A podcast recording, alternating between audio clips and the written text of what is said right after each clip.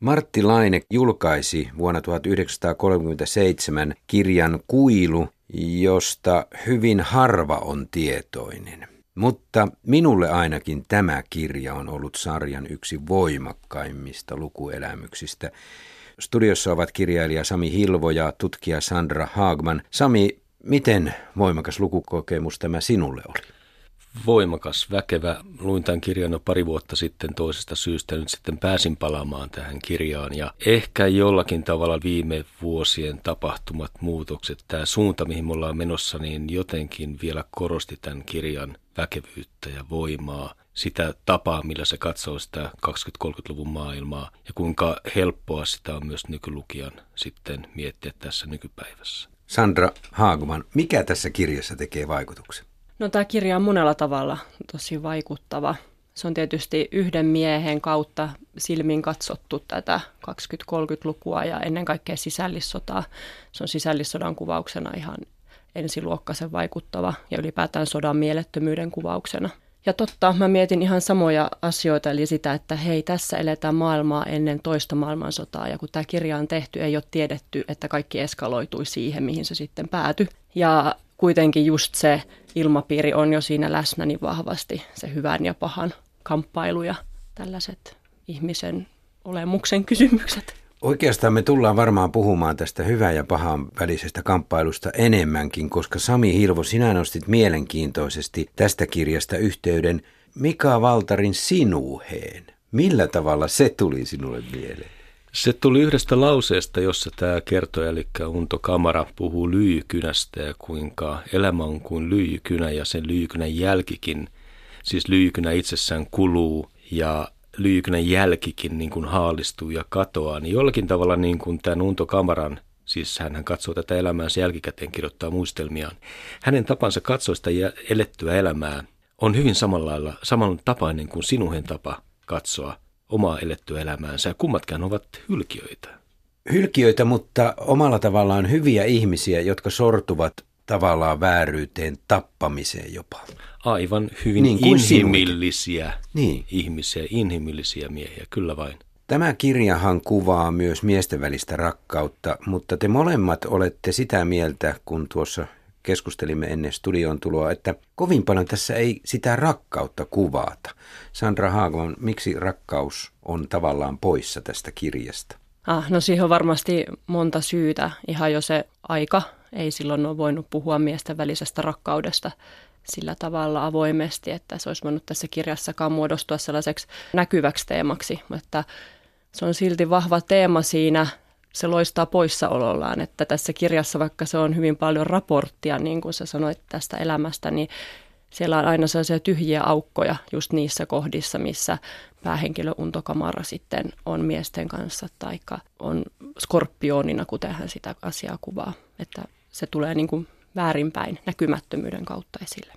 Niin, tekovaiheessa tämän kirjan ensimmäinen nimi oli Skorpioni, sitten se vaihtui kuiluksi – Tekijä Martti Laine oli tosiaan tuntematon. Hän oli julkaissut jo salanimellä Aslak Nuorti kirjan Seikkailuja Saamenmaassa. Mutta tämä kirja oli varsinaisesti esikoinen ja sillä tavalla se arvioitiinkin. Se herätti yhdenlaisen kirjasodaan. Voi olla mahdollista, että sitä on myös jossain määrin sensuroitu. Siinä oli Joel Lehtosen Lauri Haaralan suositukset sen kirjan julkaisemiseksi. Harva tuntee Martti Laineen, mutta kun puhutaan Martti Larnista, niin nimi tulee tutuksi ja neljäs Nikama. Ja Martti Larnihan oli valtavan paljon myynyt kirjailija, varsinkin Neuvostoliitossa.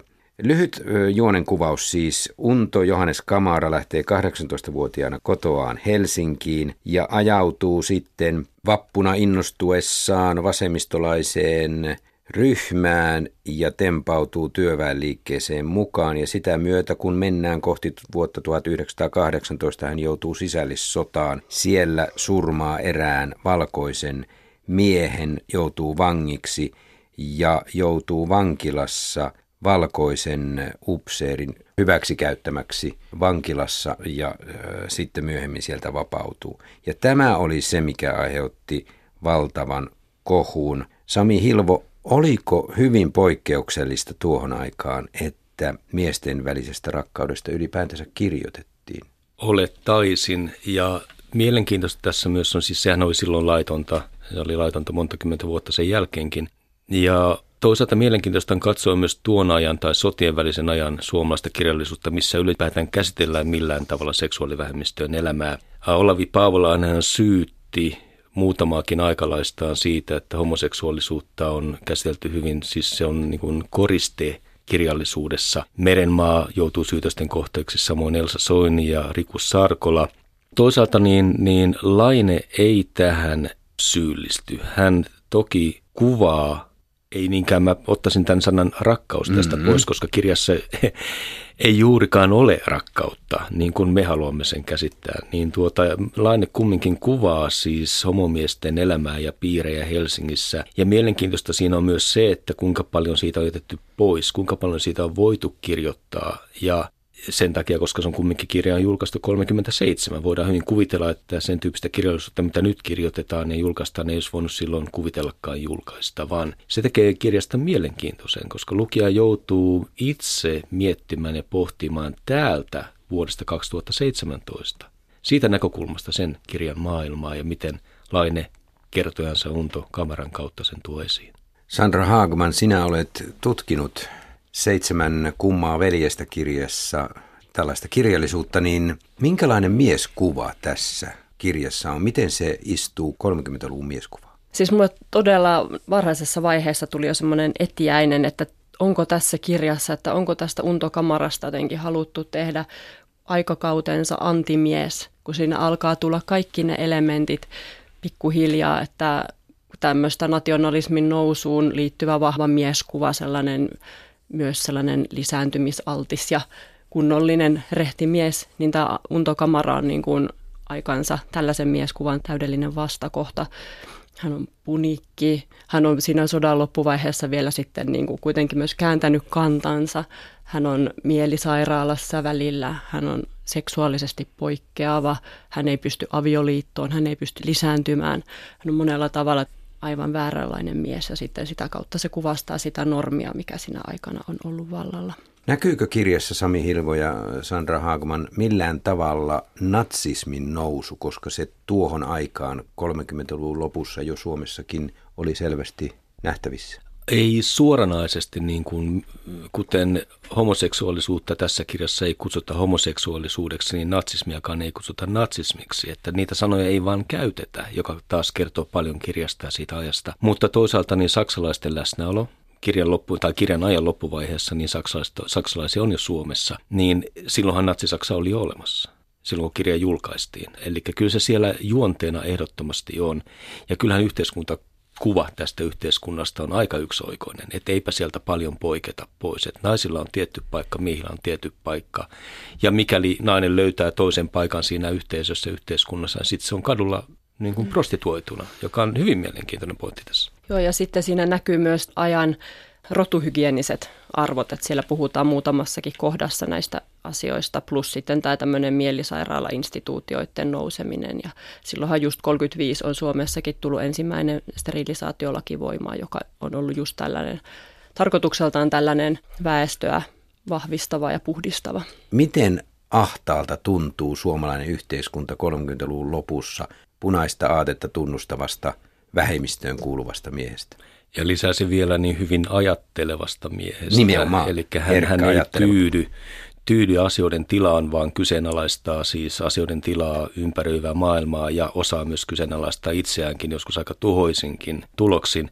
Uh, hyvin ahdas yhteiskunta ja enkä voinut taas jälleen miettiä tätä hetkeä ja tiettyjä poliittisia tahoja voimia nyky-Suomessa, jotka havittelevat tuota tiettyä ahtautta ehdoin tahdoin. Takaisin. Takaisin. Kyllä. Mm. Ja myös tällaista hyvän ja pahan vastakkainasettelua, että on hirmu mustavalkoinen maailma ja se näkyy myös tässä untokamarassa itsessään ja sitten siitä tietenkin, miten hän näkee maailman, että jotenkin hyvä ja paha ei voi olla ikinä samassa henkilössä yhtä aikaa eikä yhteiskunnassa yhtä aikaa, vaan ne on joko niin kuin täysin pimeitä ja pahoja ja viettelijäitä ja mitä tahansa kauheata tai sitten aivan niin kuin puhtoisia ja kultaisia. Kamarahan sanoo itsestään lopussa, että minä olen täydellinen dualisti. Hänhän sanoo sen niin kuin aivan loistavalla tavalla ääneen yhdessä ainoassa lauseessa. Otetaan muutama tuon ajan aikalaiskritiikki, kun kirja vuonna 1937 julkaistiin. Sosdem-lehdessä oli Sylvi Kyllikki Kilven arvostelu, jossa hän kirjoitti, tämä romaani on syntynyt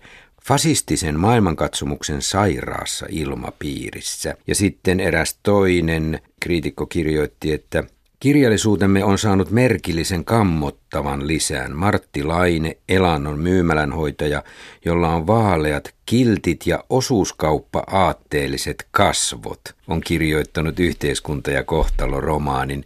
Siis kaikkialla nähtiin tällaista ikään kuin sairautta, että miten joku voi kirjoittaa tällaista, kunnes sitten eräs lehti tilasi psykiatrin lausunnon, jossa Väinö Lassila, professori, kirjoitti vuonna 1938, että täytyy ihmetellä, että tekijä maallikkona on onnistunut tehtävässään niinkin hyvin. Ja tässä on minun mielestäni tavallaan ydin ja tärkeä havainto tästä kirjasta. Tämä on psykologisesti niin vaikuttava romaani, että se tekee lukijaan todella kovan jäljen, ainakin minuun. Minkälaista psykologista tarkkuutta te löysitte tästä? Kyllä, se oli siis kautta linjan siinä tietysti, koska se kuvataan tämän ihmisen kokemusten kautta, unton elämän kokemusten kautta.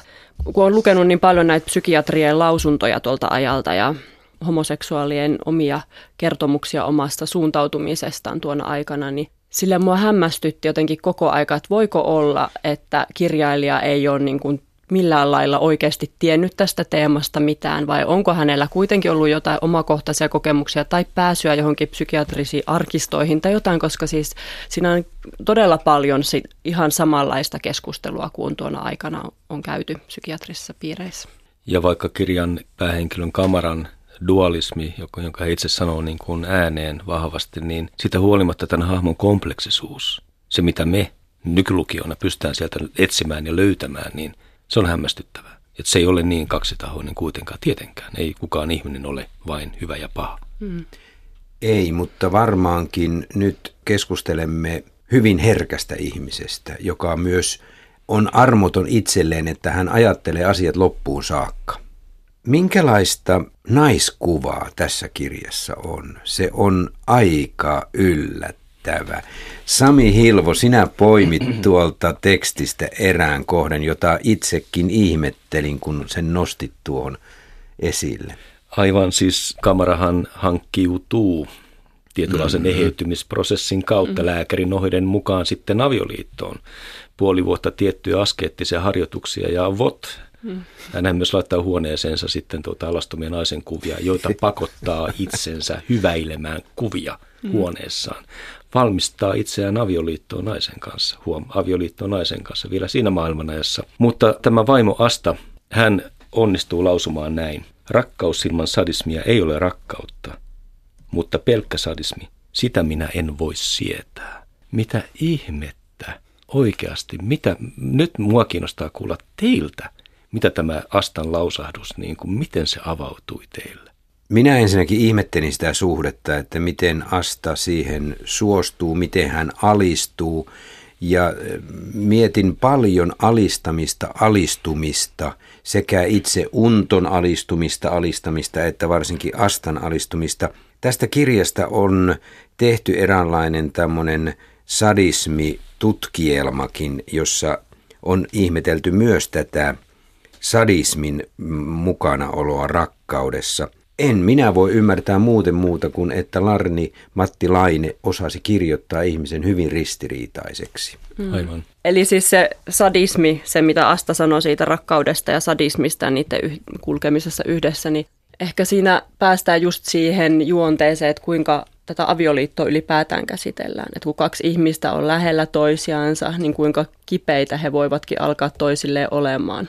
Että tässä ne on niitä, mm. jotka loukkaa toisiansa eniten – että untohan menee aivan sekaisin aina, kun Asta sitten piikittää hänen heikkoimpiin kohtiinsa. Että sit mä näen, että se sadismi voi olla myös sellaista sadismia, mitä tässä niin kuin tarkoitetaan. Mutta siis tosiaan tämä naiskuva on myös hyvin kaksia jakautunut tässä kirjassa, että jotenkin Untolla on hyvin vaikea suhde naisiin. Naiset on etäisiä ja pelottavia ja hän monessa kohdassa muistelee ja kuvaa just näitä prostituoituja ja halveksii heitä suuresti. Ja itse asiassa ikään kuin halveksii myös sitä, niin kuin, että miten miehet voivat mennä siihen hullutukseen mukaan tai siihen viettelykseen, saatanalliseen viettelykseen. Mutta sitten toisaalta hän haluaa Astan aina välillä nähdä sellaisena enkelin kaltaisena, puhtoisena tyttönä, jotenkin täysin siveellisenä ja neitsellisenä ja ehkä sitten tämmöisenä Madonna-hahmona. Se on hyvin jakantunut. Jännähän tässä on myös se, että, että ennen avioliittoa ja siinä vaiheessa, kun Unto ja Asta tapaavat ensimmäisiä kertoja, niin Untohan kysyy Astalta, oletko sen lapsi vai nainen? Mm. Ja Asta on tuohtunut nainen tietenkin. Mm, mutta ja Unto toivo. on pettynyt. Mm. Siitä ennen on tietenkin tämä tarina, kun Unto mielistyy erään lehden päätoimittajan tyttöön, nuoreen pieneen lapseen. Minä en nähnyt siinä mitään niin kuin pahaa tai jonkinlaiseen arvelluttavaan viittaavaa, vaan Untossa vilpitön pyrkimys johonkin rakkauteen, niin sanottuun puhtaaseen rakkauteen, jossa ei, ei ole tätä fyysistä elementtiä ollenkaan. Miten te mm. luitte tämän? Joo, en, en, en Sinikan tapauksessa, tämän pikkutytön nimihän oli Sinikka, niin tota, en nähnyt siinä, Untossa en nähnyt pedofiilisia mm. taipumuksia, mutta mä ymmärsin hyvin, mikä oli sitten tämän Sinikan isän reaktio siinä – Siis Untohan teki töitä tälle Sinikan isälle, eli päätoimittajalle toimittajana. Se oli helposti nähtävissä, että, että tavallaan niin kuin siinä mielessä pyrkimyksiltään puhdas Unto joutui kuitenkin niin kuin kerta toisensa jälkeen tilanteeseen, jossa hänen puhtaaksi laskemansa pyrkimykset koettiinkin likaisiksi ja sairaiksi. Joo, että se oli niitä harvoja kohtia, missä jotenkin väistämättä kääntyi itsekin katsomaan, että miltä tämä näyttää ulkoa päin. Miltä tämä näyttää tämä unton näin syvä tarve olla jotenkin lähellä tätä pientä tyttöä ja silitellä hänen pulleita käsiään tai jotain. Vaikka niin kuin mä kanssa ihan samalla lailla kuin Seppo sanoi, niin koin sen niin, että se oli oikeasti pyrkimystä jonnekin sinne puhtauteen ennen kuin kaikki sota ja kaikki kamala ja ihmisen julmuus ja pahuus on päässyt lävähtämään kasvoilleen, niin päästä sinne takaisin. Mutta minulle se selitti myös sillä tavalla, että kun ulkoinen maailma koko ajan Untolle jankutti päähän, että se rakkaus, mitä hän tuntee toista miestä kohtaan, se olisi jotain väärää. Aivan. Niin sen vuoksi hän ikään kuin tunsi tarvetta etsiä jotain sellaista, missä ei tällaista vääryyttä olisi. Ja silloinhan se tulee sieltä, ei Astan puolelta, vaan sen pienen lapsen puolelta. Ja siinä tapauksessa Unto suistuu taas jälleen siihen kuiluun, mikä erottaa hänet sen ei mm. pelkästään ympäröivän maailman kanssa, vaan myös sitten Unton itsensä ja Unton itselle luoman ihannekuvan välillä. Kuiluhan on hyvin monimerkityksinen ja hyvin siis kätevä ja hieno nimi tälle kirjalle. Jatka Sami tuosta, koska skorpioni vaihtui kuiluksi. Tuntuu siltä, että varmasti kirjailija ja kustantaja ovat joutuneet keskustelemaan paljon tämän kirjan lopullisesta muodosta. Se tulee jollakin tavalla esiin myös näiden tuota suosittelijoiden muutamassa lauseessa, mikä itse asiassa on luettavissa ainakin tuossa painoksessa, mikä mulla tuossa kirjasta on mukana. Eli on jouduttu keskustelemaan paljon asiasta ja alkuperäinen nimihän oli, tai työnimi oli Skorpioni.